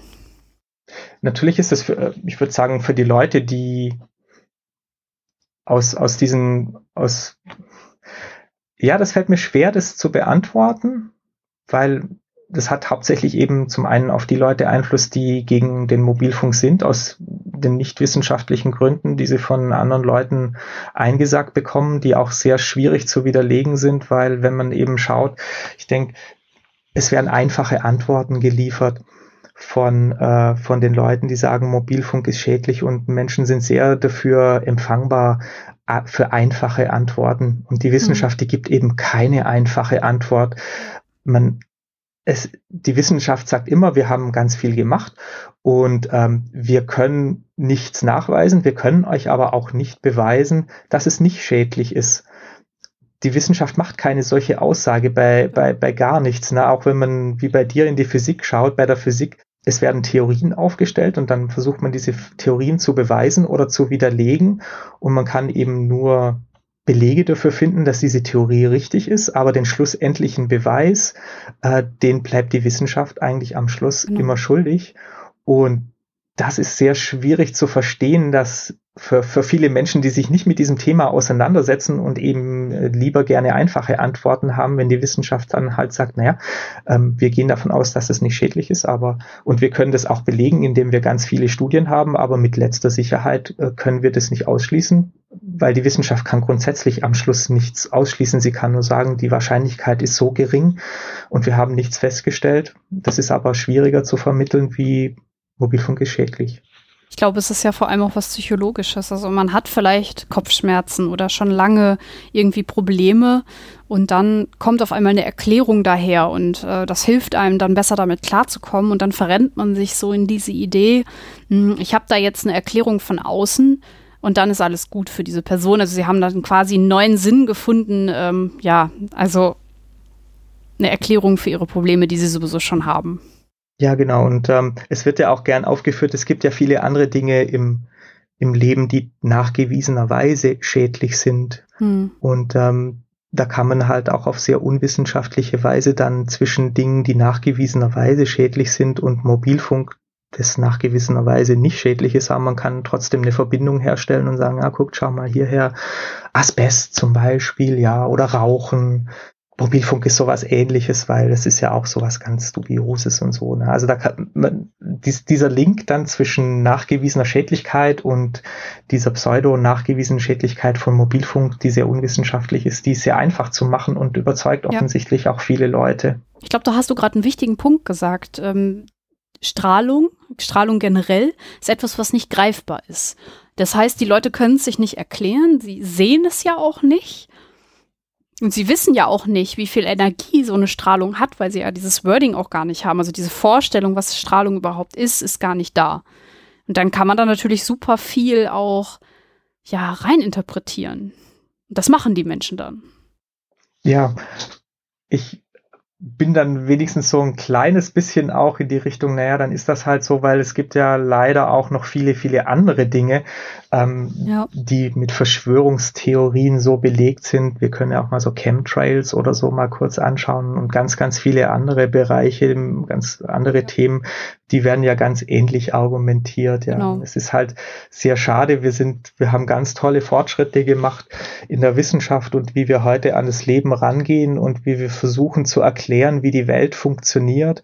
Und ähm, ich finde es eben immer noch erstaunlich und auch traurig, dass es heute noch so viele Leute gibt, die an Verschwörungstheorien glauben und das einfach äh, blind machen und nicht schauen, wie funktioniert eigentlich die Welt und wie funktioniert mhm. die Wissenschaft und was sagt die Wissenschaft eigentlich dazu. Und das ist nicht nur beim Mobilfunk so, sondern in vielen anderen Lebensbereichen auch so. Und stimmt. also mich persönlich macht es traurig. Das stimmt. Was mich traurig macht oder was ich sehr schlimm finde, ist, dass am Ende diese Leute auch selber leiden. Also sie ähm, haben etwas, was eigentlich was Gutes ist, verteufelt und ähm, genießen dann gar nicht die guten Seiten dieser Sache oder gehen sogar so weit, mh, hm, dass sie aus Angst Dinge kaufen, die zum Beispiel die Abschirmung erhöht oder dass sie einen extra Gefäß für ihr WLAN-Router kaufen und dass halt Leute sich dann ja arm machen und Herstellern, die mit der Angst Geld machen, ja quasi ja sich sich opfern. Also das das finde ich halt so schade, dass Leute sowas ja diesen Leuten aufsitzen halt. Ja, also man kann ja auch hübsche Kataloge finden, so ja. 5G-Blocker und äh, genau. auch noch gegen viele andere Dinge, irgendwelche hübschen Pseudomaschinen oder Amulette oder wie auch immer. Und das kostet ja ein wahnsinniges Geld, ja, genau. für nachgewiesenerweise null Effekt, ja ähm, ja, ich muss, ich muss halt den Kopf schütteln dann so. Ja, da muss ich sagen, würde ich aber auch diese Hersteller in die Pflicht nehmen und da bin ich eher wütend auf die als auf die Person. Also halt der Mensch, der da eine Angst hat, hat eine Angst. So, okay, da kann ich nochmal irgendwie, da komme ich irgendwie mit. Ähm, dann gibt es aber Leute, die das ausnutzen, dass es diese Ängste gibt und das finde ich schlimm. Ja, ist aber auch wieder nicht mobilfunkspezifisch. Es gibt ja genau. einen Haufen andere Dinge auch, die heilende Wirkung haben sollen, ja. aber eben keine Medizinprodukte im wissenschaftlichen Sinne sind. Und genau. für mich ist es eigentlich auch nichts anderes, als wenn, äh, wenn ich mir äh, oder wenn Leute hergehen und äh, homöopathische Mittel verkaufen. Da sehe ich ein, ist für mich nicht groß was anderes. Genau, es sind die gleichen Mechanismen, das würde ich auch so sehen. Würdest du denn sagen, dass Leute, die Angst haben vor Mobilfunktechnik, dass die die Entwicklung in diesem Bereich ausbremsen? Hm. Bis zu einem gewissen Punkt würde ich das sagen, weil es ist ja nicht nur so, dass diese Leute hergehen und sagen, sie sind gegen Mobilfunk, sondern es, es kommt ja auch zu, zu, zu Diskussionen und auch zu äh, Situationen, wo dann ein Mobilfunkstandort nicht gebaut wird, weil dann eben Einfluss auf die Politik genommen wird, also so in, in, in Stadtversammlungen ähm, und dass dann ein Mobilfunkstandort nicht gebaut wird, weil dann auch keine Genehmigung dafür erteilt worden ist, weil die Netzbetreiber können ja nicht hergehen und überall einfach, wo sie lustig sind, ähm, einen Mobilfunkstandort aufbauen, sondern ähm, wie das ja in Deutschland für fast alles notwendig ist, man braucht dann eine Genehmigung dafür und die wird meistens eben von den Städten ähm, erteilt. Und wenn mhm. die die nicht geben, weil Bürger protestieren und das ist ja auch ihr gutes Recht, aber es wäre halt schön, wenn sie das auf einer wissenschaftlichen Grundlage ja. machen. und dann werden halt die Standorte nicht gebaut und es findet auch eine große Diskussion statt, nicht nur über Mobilfunk, sondern auch über äh, andere Themen ähm, und die dann eben äh, entsprechend verzögert werden oder dann auch ähm, ja gar nicht kommen. Also es ist nicht so, dass die, die Leute keinen, keinen Effekt haben mit ihren, mit ihren Ideen. Da, der ist schon da. Wie groß der ist, weiß ich jetzt nicht so, aber ähm, es gibt durchaus so auch so Initiativen von manchen Netzbetreibern, die mittlerweile Karten gebaut haben, weil die ja auch immer angegangen werden. Ähm, ja, hier ist ja die keine Netzabdeckung und so, ne? Und da gibt's jetzt auch Karten, wo sie zeigen, also schaut mal hier, Leute, wir würden hier eigentlich schon seit zwei Jahren gerne einen Standort bauen, aber wir kriegen, wir kriegen kein Hausdach dafür oder wir kriegen keine Genehmigung dafür. Also sind wir, tut uns echt leid, wir würden gerne, aber können nicht. Ne? Und das finde ich auch eine sehr interessante Geschichte, die relativ wenig thematisiert wird, immer Stimmt. nur so, ja, ja, Mobilfunk, ah, wir haben hier so ein schlechtes Netz in Deutschland, ne, aber dass äh, in vielen Gemeinden es gar nicht möglich ist, was zu bauen. äh, das ist eine andere Geschichte und es bringt eben nichts, wenn der Mobilfunkmast drei Kilometer außerhalb vom Dorf steht, weil er soll ja eigentlich im Dorf stehen, damit die Leute schnelles Internet haben. Drei Kilometer weg ist, das, das bringt nichts. Hm. Ist denn die Netzabdeckung von, von 5G so in den nächsten Jahren sicher oder würdest du sagen, dass da Deutschland noch Aufholbedarf hat? Hm, also im Moment würde ich da Deutschland eher weiter vorne sehen als andere Länder wenn du mal guckst, so, also 5G ist, der Aufbau hat jetzt ja eigentlich erst angefangen, so mhm. letztes Jahr, 2019.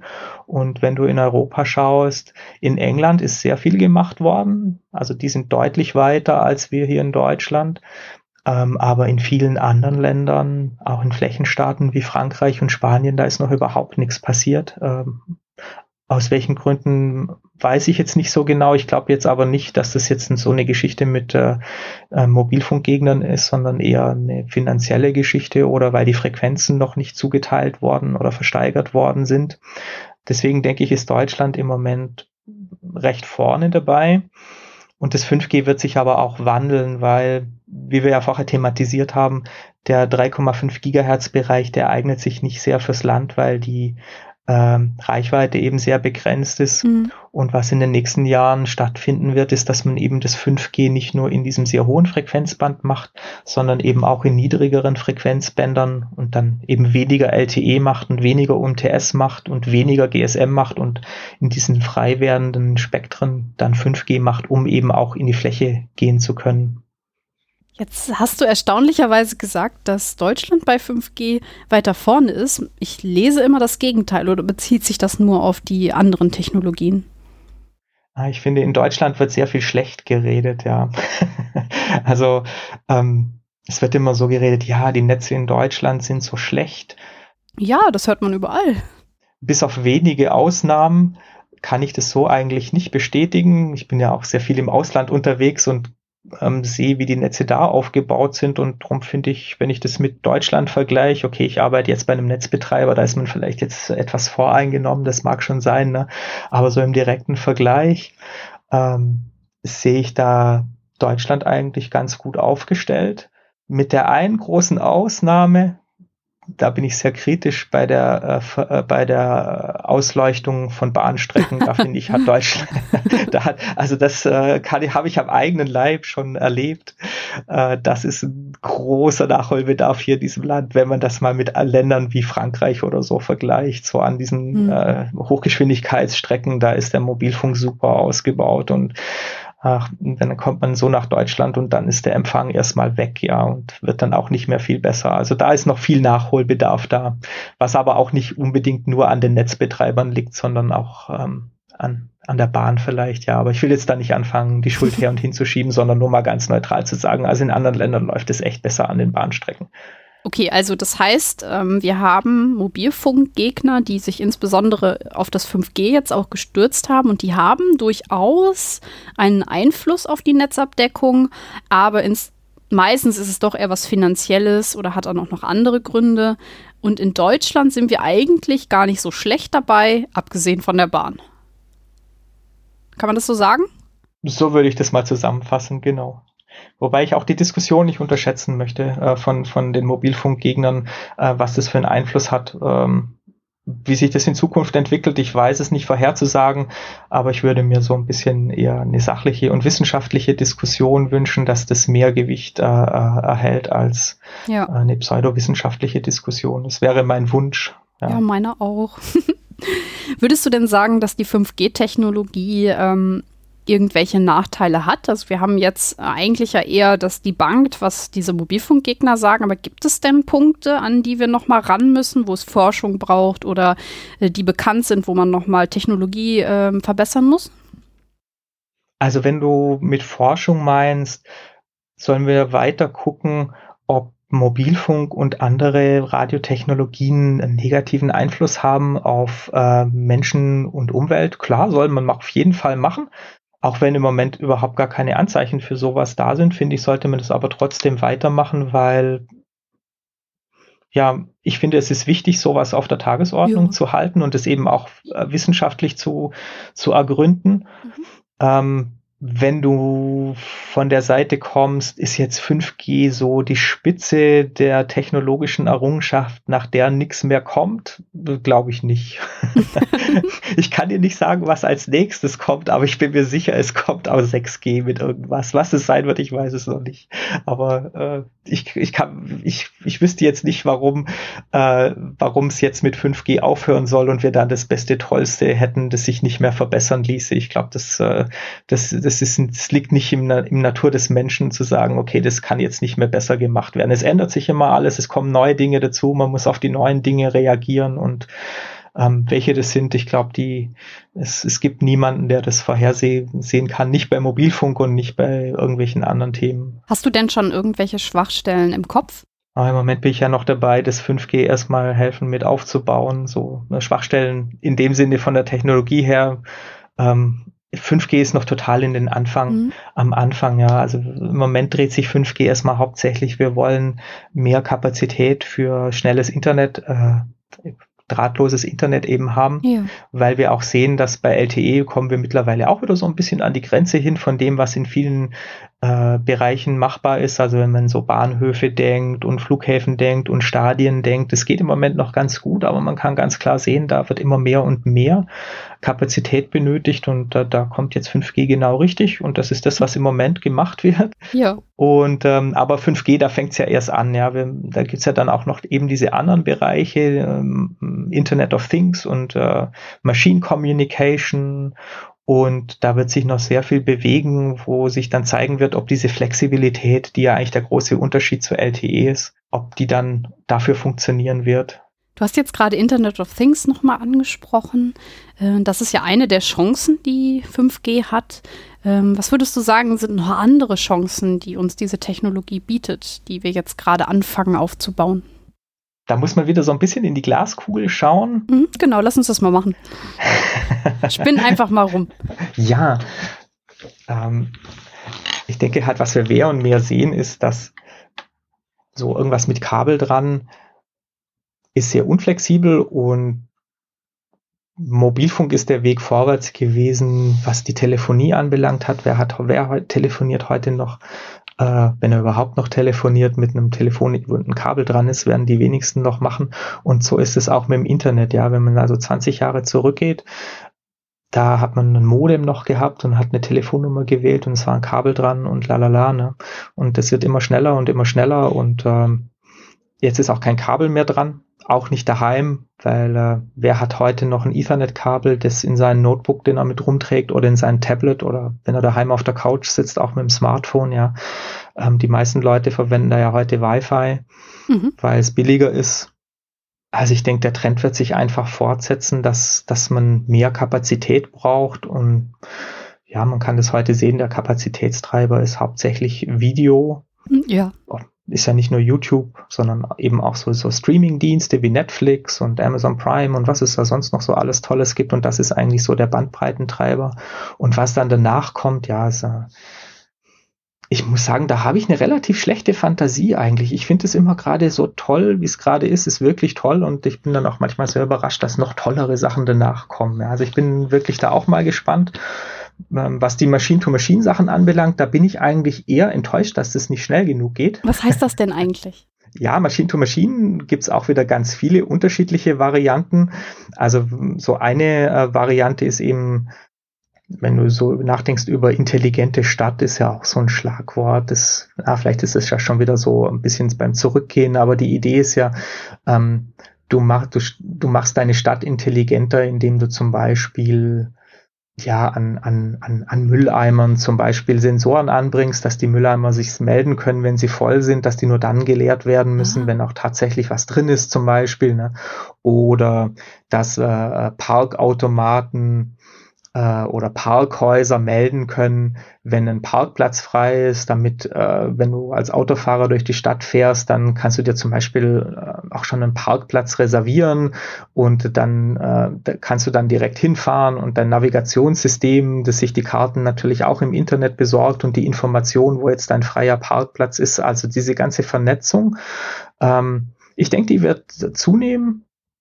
Ähm, hat natürlich auch ähm, muss man auch mal drüber nachdenken, wo da die Gefahren für die Privatsphäre sind, aber das ist wieder ein ganz anderes Thema. Ne? Ähm, aber diese ganzen Anwendungen, die brauchen halt keine große Bandbreite, sondern die sind eher drauf, diese Geräte sind, sollten eher darauf optimiert sein, dass die wenigst, möglichst wenig Strom brauchen damit die auch autark sein können, damit die nicht ans Stromnetz angeschlossen werden können. Und dafür muss eben ein Mobilfunknetzwerk zur Verfügung stehen, das nicht optimiert ist auf Geschwindigkeit, sondern ähm, auf möglichst sparsamen Betrieb, dass diese Geräte so möglichst keinen Strom brauchen. Und das soll eben mit 5G besser möglich sein als mit LTE. Ist auch mit LTE heute schon so möglich, aber das war jetzt der erste Schritt. Aber mit 5G wird jetzt eben versucht werden, das in so eine Technologie einzubetten, die flexibel genug ist, das aufzunehmen, ohne dass man das so, so, so, so hinterher reinfrickeln muss, ja, wie das noch bei LTE äh, der Fall ist. Da tue ich jetzt sicherlich den Leuten, die das standardisiert haben, total Unrecht, aber es ist, es ist, es ist nicht so aus einem Guss, würde ich mal sagen. Und ähm, ja, äh, darum denke ich, LTE wird über die Zeit dann abnehmen. Also man mhm. wird viel von diesem Spektrum, das heute für LTE verwendet wird, in Zukunft dann für 5G einsetzen. Der Übergang ist natürlich nicht ganz einfach, weil es ist immer so ein Henne-Ei-Problem. Du brauchst natürlich erstmal eine gewisse Anzahl von 5G-Geräten, bevor du dich überhaupt traust, die Kapazität aus LTE rauszunehmen. Ne? Ja, klar. Aber das wird sich so, ja, dass ja der Markt ja noch sehr dynamisch ist. Jeder braucht ja heute alle zwei bis drei Jahre oder sogar noch schneller ein neues Handy, was ich ja auch jetzt nicht unbedingt so aus Umweltsicht so für sehr sinnvoll halte, aber so ist der Markt gerade noch. Ne? Also das heißt, man hat sehr viel Änderung bei den Endgeräten und somit kann man auch relativ schnell eben diese, diese, diese Landschaft an Endgeräten auch ändern. Und ähm, in zwei, drei Jahren haben sicherlich viel, viel mehr Leute 5G-Endgeräte, als das heute noch der Fall ist. Heute mhm. hat ja noch fast keiner ein 5G-Endgerät. Und dann kann man auch hergehen und diese Netze langsam in diese Richtung wandeln und dann eben möglichst viel 5G zu haben und die anderen Sachen dann wegzumachen. Das, das ist das, was ich für die Zukunft sehe. Und dann eben diese dynamischen Einsatz von, von 5G, dass man auch sehr bandbreitenrestriktive Dienste nutzen kann, die dann eben andere tolle Eigenschaften haben, wie weniger Batterieverbrauch und solche Dinge. Genau, das heißt, wir haben wirklich aus diesen zwei Bereichen die Chancen. Das eine ist eben das schnellere Internet, wo dann sicherlich auch einfach ähm, sich Startups das zunutze machen können und halt auch der Normalo, sage ich jetzt mal. Während das diese zweite Linie gibt, ähm, die halt den Stromverbrauch vor allem optimieren oder halt auch reduzieren, ähm, wo man einfach smarter werden kann in ganz vielen Bereichen. Also da werden sich halt noch in Zukunft tolle Sachen auftun und es wäre schade, wenn wir diese Technologie, die sich einfach immer weiterentwickelt, nicht nutzen würden. Und wir können, glaube ich, festhalten, dass das Ganze ziemlich beeindruckend ist. Zumindest für mich. Also mir macht es seit äh, ja mittlerweile 20 Jahren total viel Spaß. Und äh, wenn man mich vor 20 Jahren hingesetzt hätte und gesagt, hey, ähm, in 2020 hast du ein Gigabit pro Sekunde, das du auf ja. deinem Handy da durch die Luft übertragen kannst. Ich hätte die für komplett bekloppt erklärt. Ne? Es ist unfassbar. Und das sind nur 20 Jahre, ja. Das ist ein so überschaubarer Zeitraum. Und wenn man sich schaut, wie sich die Technik da entwickelt hat, äh, unfassbar. Ja. Ich glaube, wenn man das auch noch mit reinnimmt in die Betrachtung, warum Leute Angst bekommen, ist das sicherlich auch noch ein Aspekt. Einfach diese schnelle Entwicklung, wo man dann vielleicht auch abgehängt wird. Also ich glaube, wir, wir können festhalten, dass wir auch da ein gewisses Verständnis haben, dass halt Leute Angst haben, aber ähm, dass da eigentlich nichts dran ist und dass es halt eigentlich äh, keine Studien gibt, die irgendwelche gesundheitlichen Auswirkungen von Mobilfunktechnik, insbesondere von 5G belegen ja, was halt leider die, die Leute, die an solche Sachen geneigt sind zu glauben, aber auch nicht sehr beeindruckt. Das stimmt. Und ähm, also mir zumindest hat sich noch nicht erschlossen, wie ich Leute, die jetzt eher auf der ähm, mobilfunkkritischen mhm. Seite stehen, aufgrund von der Argumentationsweise von Mobilfunkgegnern, wie man die überzeugen kann, dass sie dann dass sie da nicht auf der richtigen Seite stehen und sie eher von einem, von einem wissenschaftlich mhm. fundierten Zugang zu dem Thema zu überzeugen. Also das habe ich leider noch nicht geschafft und ähm, ich habe da auch keine gute Idee, wie, wie, wie ich da rangehen könnte, muss ich ganz ehrlich sagen. Ich glaube, das ist in jedem Gebiet ein bisschen verschieden. Also jetzt bei der ähm, Elektrosensibilität ist das auch wirklich besonders schwierig. Ich denke, ein Weg könnte sein, dass man ähm, übers soziale Umfeld geht. Also sprich, ähm, Gewöhnung ist immer wieder hören. Ähm, ja, also was ich damit sagen will, ist, dass die Leute sich nicht davon beeindrucken lassen, wenn ich sie einfach zu, zu texte, als Außenstehende. es ist halt, ähm, diese Leute haben meistens einen Freundeskreis, haben die äh, Facebook-Gruppe, haben ein soziales Umfeld, das sie stützt in dem, was sie sagen. Das heißt, wir haben eigentlich nur die Chance, die ganze Gruppe quasi zum Umdenken zu bringen. Das heißt, dass sie den Wissenschaftsbegriff verstehen, dass sie Vertrauen gewinnen zum Wissenschaftsbegriff. Das heißt, es ist ein gesellschaftliches Ding an der Stelle. Weniger, dass ich jetzt persönlich dieses Vier-Augen-Gespräch wahrscheinlich ja hinbekommen hm. würde. Deswegen, das macht es bei Elektrosensibilität so schwer, weil es eine gefühlte Wahrheit ist. Es ist nichts, was sich irgendwie an Argumenten festmacht.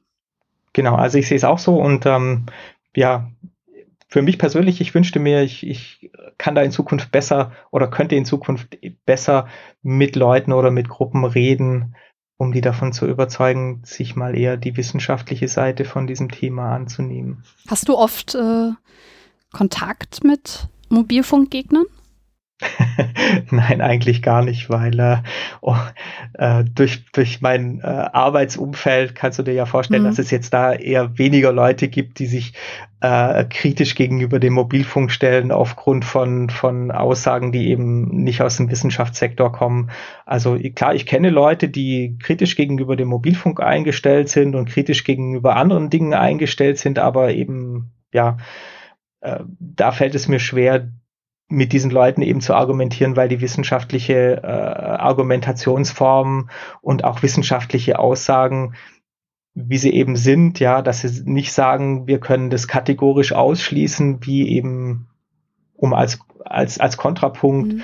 zu den zu den Mobilfunkgegnern die sagen, also wir sind uns super sicher, dass es äh, totale Auswirkungen in Form von XYZ hat und solange man sowas den Leuten nicht sagen kann, also die sind sich da so total tausendprozentig sicher und das ist die absolute Wahrheit, solange kommen die nicht auf, auf, auf die andere Seite, wenn es da heißt, ja, ähm, bisher konnten wir noch nichts finden und wir halten es für unwahrscheinlich. Das, das, das ist nicht so ein starkes Argument wie Mobilfunk macht Kopfweh. Mm, was bei mir ganz gut funktioniert hat, ähm, wenn ich mit Leuten gesprochen habe, die so eine Ahnung haben, also die so eine leichte Elektrosensibilitätsfühligkeit an den Tag legen, also die jetzt nicht komplett auf dieser Seite sind und halt sagen so, okay, ich kriege da Krebs und ähm, ich schäme mich jetzt komplett ab und ziehe in den Wald, sondern so eine Stufe davor. Die erreiche ich gut, wenn ich sie mitnehme in Bezug mhm. auf die positiven Dinge. Also sprich, ähm, dass man ihnen klar macht, äh, du kannst mit deiner Enkelin chatten oder äh, du siehst die Fotos ähm, deines Sohnes, wenn er im Urlaub ist und telefonisch nicht erreichbar oder ähm, man verliert zum Beispiel über WhatsApp hat man, hat man noch Kontakt nach außen und ähm, das ist etwas, was die Leute erreicht, wenn sie sehen, das ist was Gutes und ich habe da was von. Mhm. Ja, also ich denke, es gibt bestimmt Personen, die genau das dann sehen ob man dann die Masse von den Mobilfunkgegnern ja. erreichen kann, ich weiß es nicht. Ich, für mich wäre es auch mal interessant, wie groß oder klein ist denn die Gruppe eigentlich und ist das eine Gruppe, die über eine längere Zeit eigentlich immer die gleichen Leute sind oder äh, gibt es da einen Zufluss und einen Abfluss, mal abgesehen von denen, die versuchen, da Geld mitzumachen und äh, äh, da schön verkaufen und die eigentlich äh, auch über längeren Zeitraum präsent sind. Aber ich habe da kein Gefühl dafür, ob solche Leute so eher mal eine aktivere Phase haben und das dann wieder sein lassen und neue dazukommen oder ob das eigentlich eher so eine, so eine, so eine konstante Geschichte ist. Keine Ahnung. Mhm. Vielleicht geben wir die Frage an die Hörer. Vielleicht habt ihr da irgendwie Erfahrungen ähm, oder könnt uns berichten, was, was ihr schon so erlebt habt. Ähm, das würde mich sehr interessieren. Vielleicht gibt es ja auch jemanden, der sich mal in so eine Facebook-Gruppe irgendwie so ein bisschen kundig gemacht hat.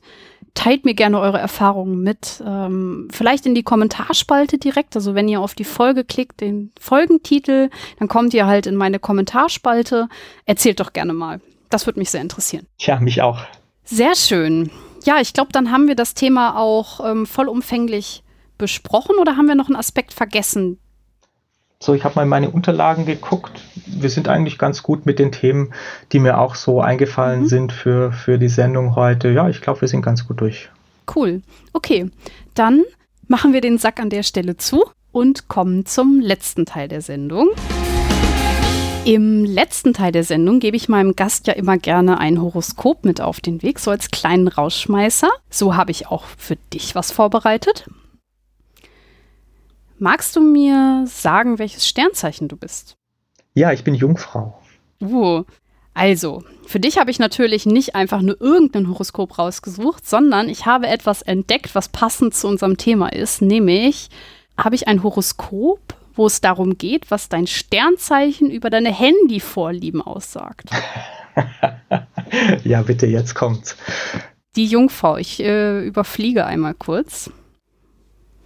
Im Trend zu sein und Trends zu setzen, das ist die Welt des Jungfraugeborenen. Dein Handy ist für dich dazu da, um jeden Tag ein Outfit of the Day Foto zu machen und online nach neuen Styles zu suchen. Du liebst es, wenn andere dich für deinen Look abfeiern, gibst deinen Freunden und Followern aber auch gerne Modetipps über deine Social Media Accounts. Na. Ja, ich würde da mal sagen, das ist 100% daneben. äh, also so jedes Wort ist eigentlich so daneben, weil so auf sozialen Medien bin ich gar nicht so unterwegs, zumindest nicht so in diesen großen Massenmedien. Ähm, so als Ingenieur muss ich sagen, ist meine äh, Kleiderordnung auch äh, relativ äh, auch in diesem Bereich angesiedelt und doch jeden Tag recht ähnlich. Und was mein Handy anbelangt, muss ich sagen, ähm, ja, bin ich auch, könnte man mich ja vielleicht sogar als Trendsetter äh, bezeichnen, aber eigentlich eher in einer, in einer anderen Weise. Ja. Also ich habe ich hab gerne freie Software auf meinem Handy und verwende mein Handy eigentlich auch gerne möglichst lange, bevor ich wieder ein, ein, ein neues Handy äh, irgendwie brauche. Ne? Und das ist aber eigentlich gerade das Umgekehrte von Trendsetter, weil der Trend ist ja eigentlich eher, wir wechseln schnell und haben unterschiedliche und ganz viel Blink Blink und so und das äh, ja, genauso bin ich nicht ausgestellt. Also tut mir leid, dein Horoskop war jetzt leider nicht sehr, nicht sehr zielgerecht. Ich glaube, wir sind zu alt für dieses Horoskop, denn ich habe dieses äh, Handy-Horoskop in der Bravo gefunden. Und ich, äh, wenn ich auch so mir die Sprache angucke, ist das schon sehr hip. Ja, das könnte sein. Ja, ja, es hört sich plausibel an. Ich musste auch dieses Outfit of the Day, das ist mit Hashtag abgekürzt, das musste ich googeln. Ich habe das nicht gerafft. Das Jetzt nur mal so, um mal zu offenbaren, dass ich ähm, ja äh, da vielleicht doch auch nicht ganz die Zielgruppe bin. okay, dann hoffe ich, dass wir mit dieser Sendung Trends setzen und ähm, einfach 5G ein bisschen hipper machen und dass es einfach was Cooles ist, wenn Technologie sich weiterentwickelt und ähm, man braucht keine Angst haben. Ganz genau. Sehr gut, dann bedanke ich mich bei dir für den Überblick. Ich habe äh, viel gelernt und äh, wusste das in dem Detail gerade definitiv nicht. Danke dafür. Ja, danke fürs Gespräch. Und euch, liebe Hörer, danke ich fürs Zuhören. Tschüss. Tschüss.